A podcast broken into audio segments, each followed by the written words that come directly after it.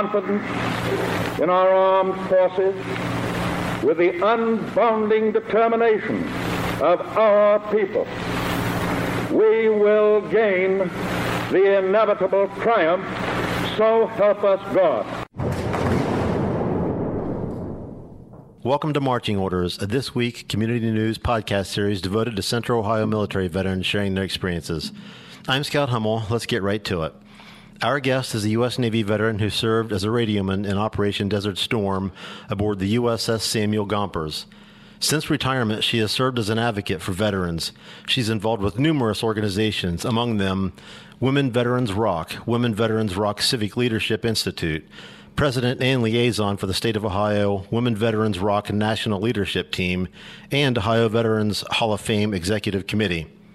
Decorations include the National Defense Service Medal, Overseas Service Ribbon, Navy Good Conduct Medal, Sea Service Deployment Ribbon, Kuwait Liberation Medals for Kuwait and Saudi Arabia, Southwest Asia Service Medal with Bronze Star, Navy Unit Commendation Medal, Joint Service Achievement Medal, Navy Achievement Medal, Joint Services Commendation Medal, Military Outstanding Volunteer Service Medal, Navy Marine Corps Overseas Service Ribbon, Global War on Terrorism Service Medal, and Navy Meritorious Unit Commendation.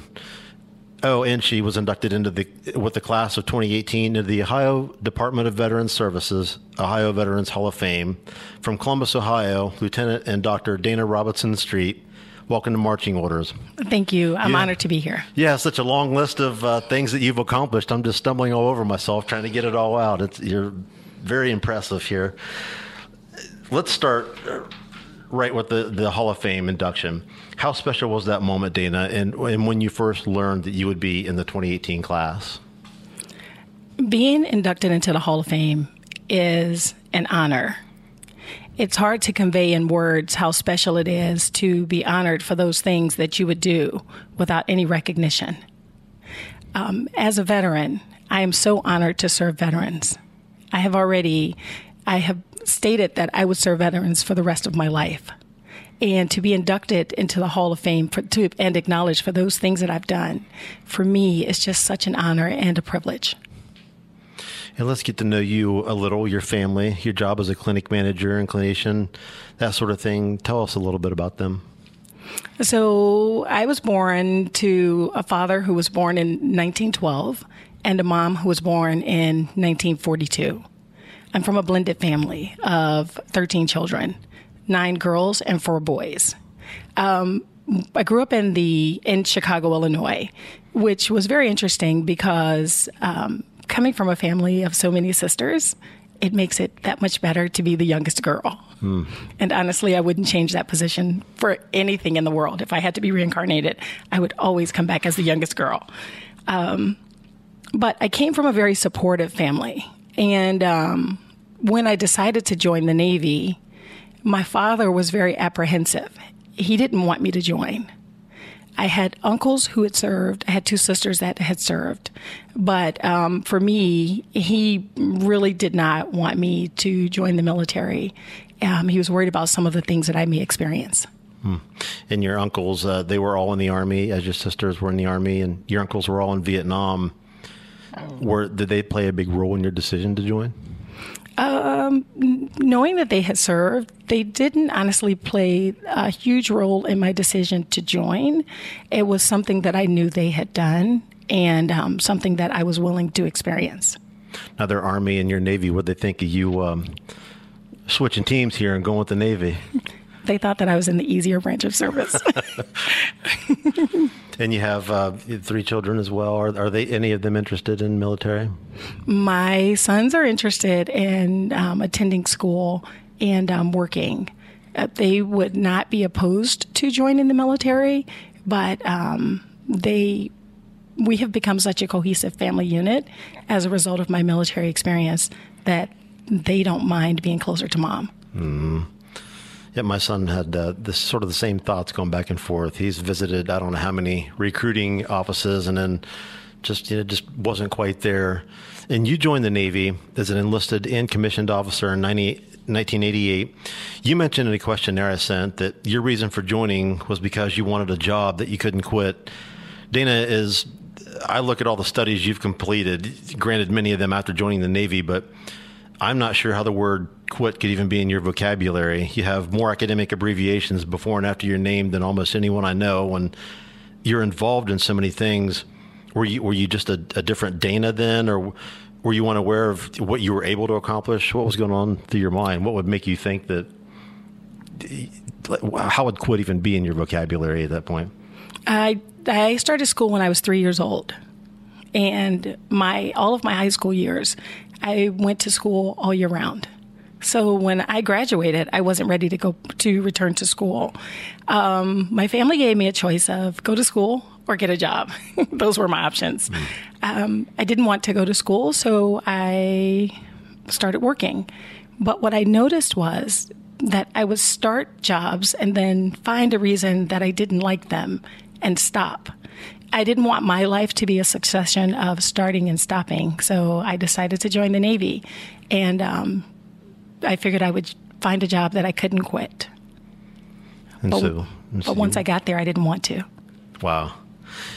What was basic training like for you? And were there any particular incidents or circumstances, comedic moments, or difficulties that come to mind during basic? Basic training was interesting. Um, I joined in 1988, March 16, 1988. And um, when I joined the military, when I joined the Navy, there weren't a lot of women. So we actually had to wait two weeks until we had enough women in the basic training class to begin boot camp. Mm. My drill instructor looked like Tim Conway, and I was a big Carol Burnett fan. So when he would yell at me, I would just think of Tim Conway and uh, the little it, stutter steps he'd take, and Mrs. Wiggins, or yeah. so it would make me laugh, and that was really hard for me. was he hard on everybody? Was he was he easy to get along with? What kind of leader was he? So, um, when back when I joined in the 80s, oh, and, and honestly, it's probably still the same now. It's hard as a young person to adjust to having strangers tell you what to do and and, and um, educate you regarding all of the requirements of what it's like or the things that you will need to know to be in the military and survive the military um, you're also missing your family. So I believe they were tough, but they also did it with compassion. And they really cared about what they were doing, and they cared about us as military members. And you pointed out that it took time to even actually get into basic because you had to wait on enough females to enter the program. Along with that, was the attrition rate, was the dropout rate fairly high, or was it? Did most people seem to stick with it? Um, I think it's kind of a mixture. We had some people that, um, when we went to basic training, I can remember one one young lady. She didn't want to cut her hair. Uh, she said she was Italian, and her family heritage was that they would grow their hair very long, and hers was waist length. Hmm. We were required to cut our hair, and um, it was something that she would not do, and so she ended up leaving basic training as a result of that. Um, a lot of uh, several of the people that I joined with, they stayed for a few years or four years or whatever their minimum was. And we had some that stayed a little longer, and then um, I don't think there were many like me that stayed almost 26 years. Yes, that's that's quite a tenure. You're listening to Marching Orders. Let's talk about the Gulf War. This is our first major foreign crisis since the Cold War, and you had joined the Navy just a couple of years prior and I get it. You join the military, you understand there's always a risk that you could be involved in conflict. But when did it become real to you, Dana, that you might actually be in this war or a war scenario? The day after I arrived, I had just moved from Okinawa, Japan to Alameda, California, and I learned that we were deploying to Desert Storm. On the way there, honestly, I, I really didn't know what to expect or what we would be facing. Um, so you heard about the tragedies of war. I had family members that had been to war in Vietnam. So honestly, I was very afraid. I was very afraid. And the thought that I left home against my father's wishes was really something that was becoming real to me. And, um, and I worried and I wondered if we would come back. Had you talked to him around this time that you were being deployed? What were his? Did he say anything to you about it? So um, I joined in March, in January of the very next year, I had to go home on emergency leave. My father had cancer, mm. and I didn't know it. And um, he actually passed away at my first duty station. You were aboard the USS Samuel Gompers. Now, this was one of the first ships in the Navy's fleet to take women aboard as crew members in the late 1970s. What was that ship like, Dana? And, and describe the first time you saw it and what it was like to board and then sail across the ocean on it. The first time I saw the USS Samuel Gompers, I was amazed. It was this huge ship. And um, because of my first duty station, where we had our we had single person rooms and our own TVs and things like that, I actually came with all this luggage, thinking that you know I'd have a nice amount of space for myself. Um, they had to call a working party, which is where they bring extra people to help you bring your things on board. Um, once I was on the ship, uh, it was interesting to me that a lot of the males had never really worked with very many females. And so I thought of them kind of as cavemen. mm-hmm. I didn't really understand like why they didn't know what it was like to work with a woman because like we were women on earth. but um, it was it wasn't a bad place to be. The ship shipboard life is interesting um, because you you develop a different kind of camaraderie than you would other places. You don't really have very many places you can go outside of uh, or when the ship is sailing.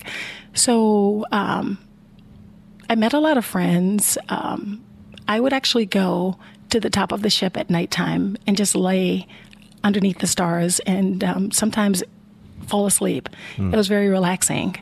Um, we worked what was called a, called a port, uh, port and starboard, meaning that you worked a 12 on and a 12 off shift.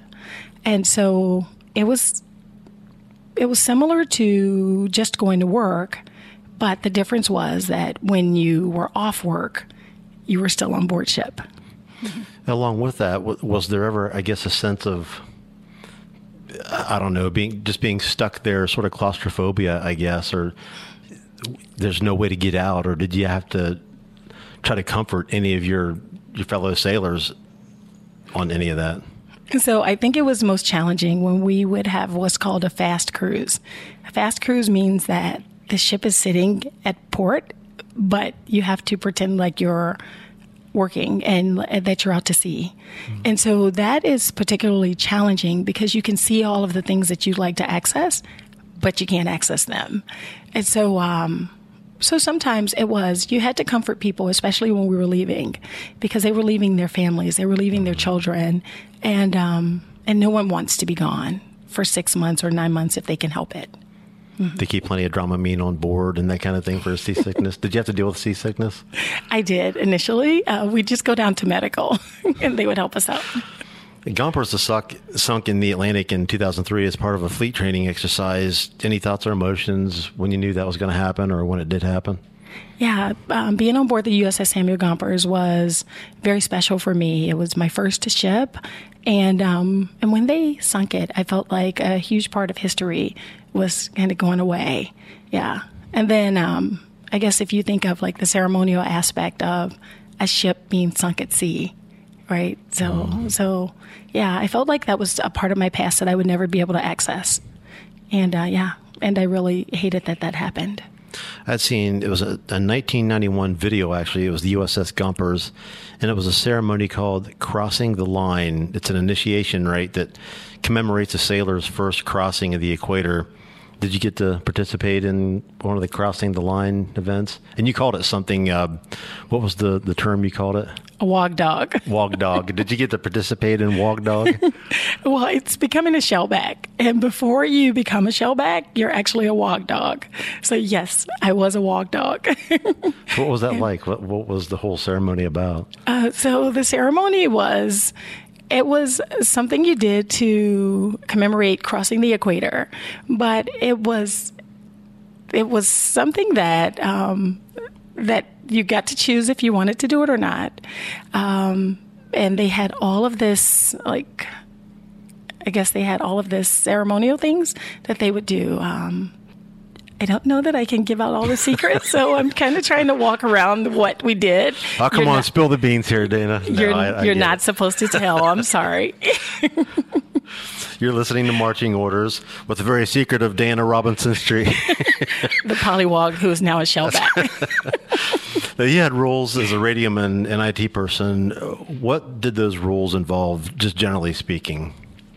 Um, so those rules and the rules or what we did was we communicated and we provided communication services um, for all forms of the Navy.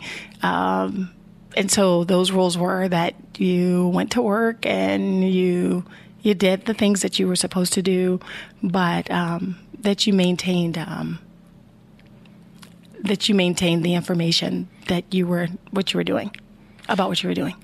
And you were obviously you're in a danger zone there. Was there ever a time or incident that you thought, you know, this this doesn't look very good. This looks kind of scary, or maybe a situation where enemy combatants were approaching, or just any kind of scary times that you had your doubts that you're going to get through it. once uh, when I was attending a school, there was a person who had gained access to the building, and um, and he was trying to find out information regarding what we did hmm. and our jobs. And so what I did was I made sure that I notified the security managers and and notified them of this person and their questions. So that was the I guess that was the first thing that made me realize kind of how how important what we were doing was. And I'd, I'd interviewed Angela Belts, who's another Desert Storm veteran, and she was talking about the way women were viewed in Afghanistan. They were frowned upon when women were driving, and Angela drove quite a bit.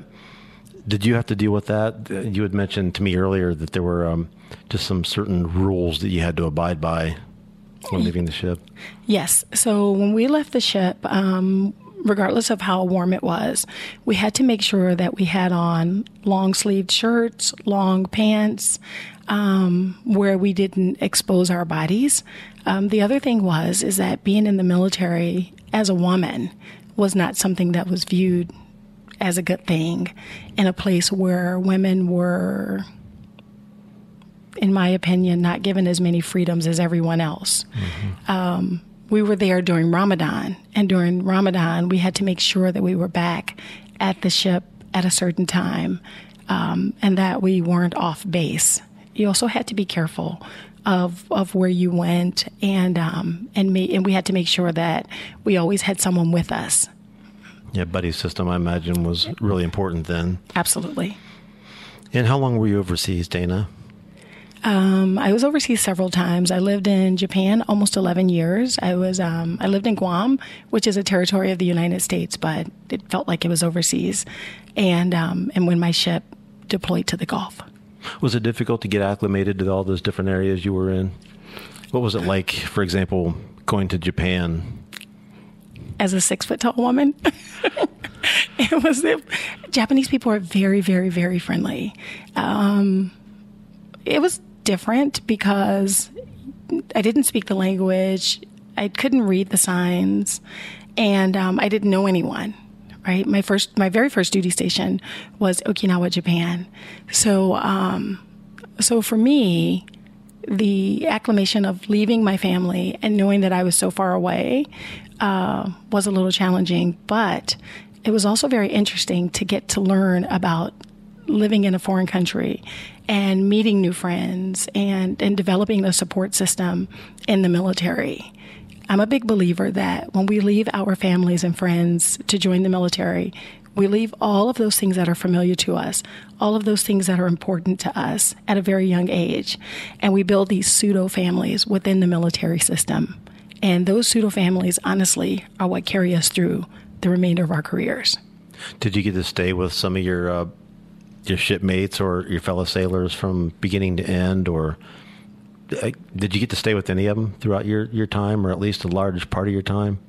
No, I didn't. So it had to be Um, difficult leaving them, I'm sure, because you, like you pointed out, it's, it's sort of a pseudo family. That's got to be a difficult thing to do, I imagine.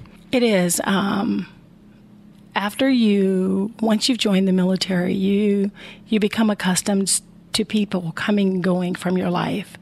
And um, and although it is hard, and you missed having them around, you can still call them and things like that. It just becomes a way of life for us, and um, yeah, and because it's a part of being in the military, I feel that most people adapt to that very well.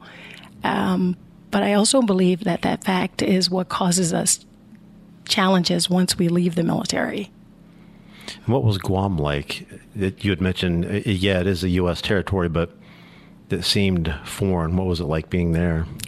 It was a small island. Um, I think I would develop cabin fever being on Guam more than I would being on a ship. Hmm.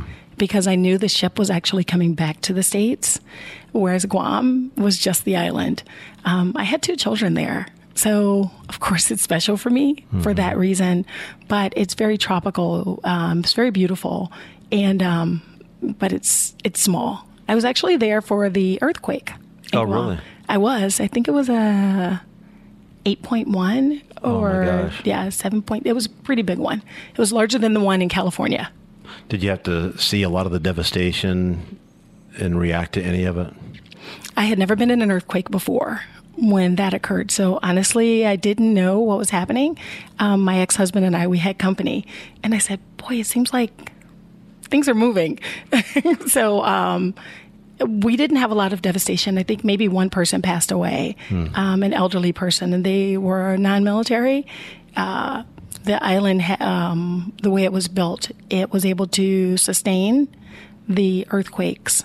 And so uh, it was just very interesting the fact that we had such a large one and knowing that I was there. It is really weird to be in one. I was in California back in the early 90s, and there was a 4.5 earthquake followed by a 4.3 on a, on the Richter scale. It was a, an aftershock, and I remember at the time the uh, my friend's son, who was just a, a really crazy little kid. I thought he was just in there just shaking my bed. Right. I'm yelling, I'm yelling at him, Ty, stop shaking the bed.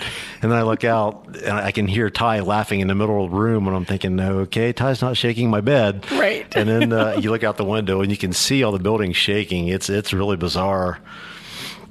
Dana, what about uh, when you finally got to come home for the for good? You didn't have to go back over what was that feeling like? Was it? I'm sure it was a sense of of awe, but at the same time, you know, you're leaving some of your shipmates and and fellow sailors. What was that like? Transitioning from the military for me was very hard. Um, as military members, we are we are less than one percent of society, and when we leave the military and we're returned back to the 99% of people who haven't served, we're strangers, right? We're strangers in a familiar land, which is, um, it's a strange feeling. It's a strange feeling because one, you're very happy to be with those you love and those you missed and and those that you've just had all these thoughts about what life was like for them while you were gone. But then for you, you feel out of place. And so that's pretty hard and a big part of your life now, it's all about being an advocate for veterans. And you know, this is usually the final thing I ask about on this podcast, but it's a continuing task and endeavor for you. And it, I know you get emotional about it because you care so deeply about it. You knew a military member with survivor's guilt who had survived the death of multiple members of his platoon uh, during one deployment. He lost a fellow mil- military member who was a father figure to him during his next deployment and then had his femoral artery severed, severed during his third. And then what would have been his replacement died. Uh, just tell us a little bit about him, Dana, and how his example affected you personally and, and led to your decision to become an advocate for veterans. So, this gentleman um, was one of the most amazing people that I've met. After suffering all the losses, but he felt that he was the cause, right? He was there when his platoon passed. He was there when the member that was like a father to him passed away. He had to leave to heal from the severing of his femoral artery, and the other person passed away. So, in his mind, it was his fault that all of these deaths occurred. But the reality was, is that he was the survivor. And he had so much to be thankful for. But in his mind, it was very hard for him to be thankful. He is an example of an everyday veteran. He is an example of what we do as military members. When we raise our hands to say we will support and defend the Constitution, we mean that we will support and defend it with every aspect of us. We leave our children behind. We leave our family members behind, our spouses behind, our history. We leave it behind to support and defend this country. And so that is why, that is what inspires me every single day. That is what inspires me to know that I served, and that was what inspired me to stay, right? I, I wanted a job that I couldn't quit. Um, and I, I didn't want to quit because I was truly serving with heroes. Now, we didn't have S's on our chests. We didn't have Batman wings or Superwoman wings, right? But we were the people that I served with were some of the greatest people that you'll ever meet in this world. And and those are the same people that are walking around Columbus, Ohio, in the state of Ohio, and all the different states across this nation. They are people that will sacrifice everything for us and for one another and for those that we don't even know. So, for me, advocating for veterans just means that I'm continuing to give back to those that I know are sacrificing their lives for us in this country. Um, it bothers me and it, it saddens me to know that after serving, some veterans are faced with so many tragedies like suicide, homelessness, unemployment. And I definitely feel that as a society, we have to find a way to make sure that we are doing those things that for those who have risked the most. And so I, I still try to do my part. Yeah. Well, what about yourself? Even um, talk about your own experiences, just adjusting to civilian life. You've you've struggled quite a bit too. Absolutely, absolutely. Um, all of my friends are military, to know that um, when I so I, I joined in '88 as an enlisted member, radioman, and then in 2005 I commissioned as a naval officer. Um, and when I commissioned, I was a, a primary care provider, and to know that I performed physicals on people and cleared them to deploy, they never came back. That's really hard. But because of my travels, because of the the fact that every few years I had to move from one place to another, then you don't really develop those relationships that you would have those long-term ones with neighbors that you can just knock on their doors and visit them and know them and and know their children. You don't have that history. Um, I don't have the same history as my high school friends, right? Uh, and that is very, very, very difficult. It's very challenging. It's to this day, right now, and I've been retired now for almost six years, my friends are all military members. And so it creates this isolation in society that I don't think a person would have had they spent so had they not spent so many years moving around. Now, that's not to say that moving from place to place was a horrible experience. It's not to say that I didn't enjoy or that I don't have good memories of the places that I've been. I say those things to say that um, the reason why I believe, or my theory, is that the instability causes us to have challenges when we finally get to a place to where we don't have to move as often. I think about some of the veterans who have served multiple tours, and um, we talked about it before we started recording here. You could have somebody, you could have a father who he's deployed, he becomes a warrior, he comes back to America, and he's trying to be a dad. Gets redeployed, he's trying to be a warrior again, and he comes back to America, and he's trying to be a dad again. I'm sure you've dealt with numerous veterans who have really struggled with that kind of thing. Absolutely. For one thing, you have patient, you have people that are are single parents, right? And when it's time to deploy, you still have to deploy. And so, if you would think about those children, they are growing up in a home where their parent isn't present, but they have a present. They have a parent. The, the the children or the family, the spouses of members who military members who deploy, then that parent that's present becomes the mother and the father, right? Just as you would in any single parent household. But the difference is is that the child and the spouse knows that there is another person. For the person for the deployed military member that's returning, they have to reacclimate themselves to being in the family, right? And not having this uh, maybe a heightened alert that you would if you're deployed, or maybe not feeling like you're an absent person, even though you're serving your country.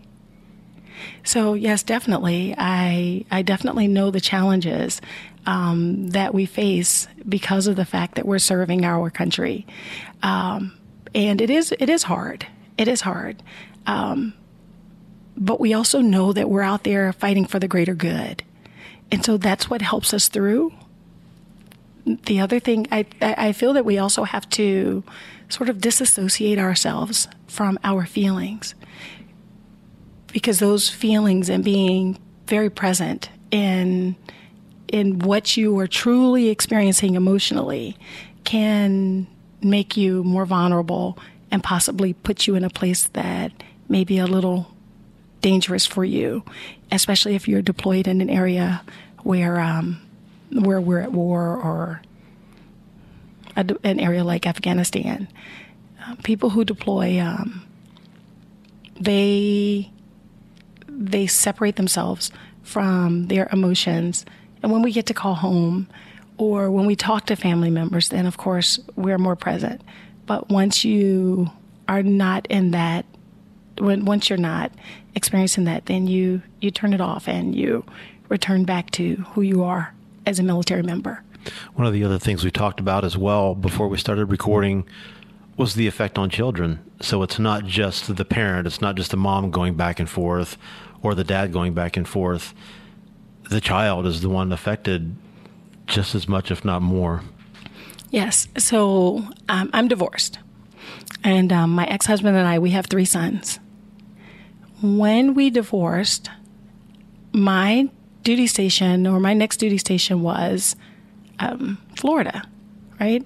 Which may not be very uncommon for for people who are from divorced family families. But after we left Florida, we went back to Okinawa, Japan. So now my sons were in a place where they couldn't see their father because we were overseas. Um, and um, the moving for children who are part of military families is very challenging for them. So, uh, one thing that I recommend is that as we focus on veterans, we also focus on the children of veterans. Um, the children of veterans are faced with some of the challenges that veterans are faced with. They um, they don't have the ability to go back to those places where they grew up, or if they could go there, then um, they really wouldn't know anyone, right? Um, they have friends that may that are there every few years. And sometimes they know family members who never return. And so all of those things that affect us as military members also affect our children. And so we also need to make sure that we create programs and that we we focus on the children of veterans because they too are faced with challenges. You're listening to Marching Orders. Since retiring from the Navy, you've devoted yourself to helping improve the lives of veterans. Let's just go through a, few of them here um, and tell me a little bit about each one. Scooters for Veterans campaign. What is that, and uh, what do you do with it? Uh, so, my Scooters for Veterans campaign, I worked with a Purple Heart recipient from the state of Pennsylvania, and um, and he would provide me with scooters. I would drive there and get them, and then come back and find mobility impaired veterans to give them to. Since then, I've been contacted from other states uh, regarding scooters and equipment that is available for veterans, and um, and I find veterans to give it to. There's so many of us that have needs, um, and we may not have the resources. And so I devote myself to trying to find a way to one ensure that we have access to the benefits that are available to us Two, we have access to things that may help us thrive in society. And three, make sure that we have access to those things that we deserve because we've fought for our country. Women Veterans Rock and all the various related organizations. Tell me about that. The Women Veterans Rock is a coalition of women veterans organization and women advocacy supporting women veterans and military families. We support us in the areas of housing, employment, education, financial st- stability, and health and wellness. Our priority is preparing today's military women for public leadership, civic leadership, business, and nonprofit leadership. Dog Tag Inc. Dog Tag Inc. is a nonprofit organization that teaches disabled veterans all aspects of running a business. And um, so they have a Civic Leadership Institute. They have a nonprofit organization where a, a, service disabled veteran can go and learn all aspects of running a business while earning a certificate from the Executive MBA program of Georgetown free of charge. You noted that Ohio has more than 800,000 veterans, but the Veterans Home has only enough beds for 888. That's about one tenth of 1%. You have an idea for something. What's your idea that you're pursuing?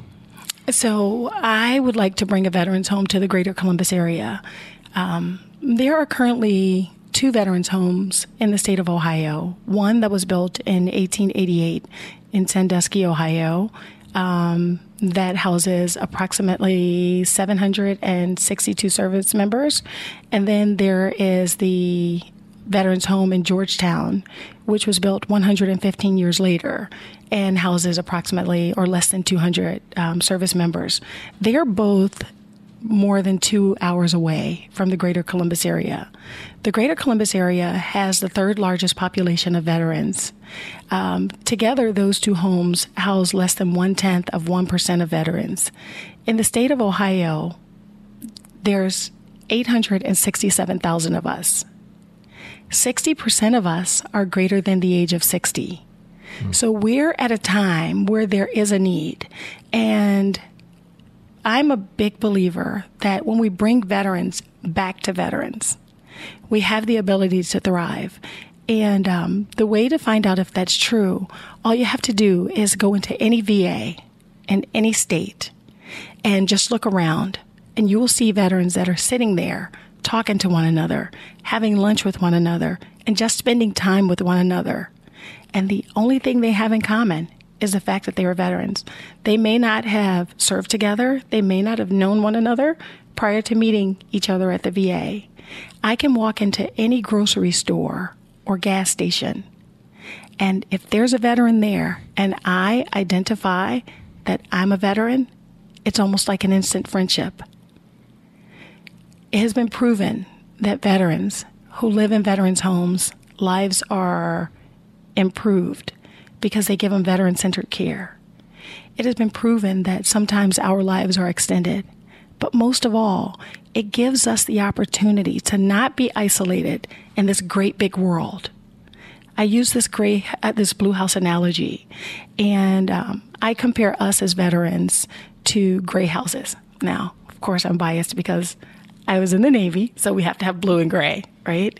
Um, but I say that we are the blue house on the block with more than 99 gray houses. The gray houses believe that we should just be gray. Why won't they just paint themselves gray? But as blue houses, we fought for our country. And we're okay with being blue. But people don't understand us because we're blue houses. So if we take veterans and bring them back to veterans, then they can talk about their experiences to people who know what it means. They can talk about their lives when they were in the military to people who have an understanding. And most of all, at the most crucial part of our lives, in the most crucial moments, we would have the opportunity to be comfortable in a place where we find comfort. So, for me, veterans' homes are very important. And I know that for veterans, they're equally as important. So, what's the status of your plan here?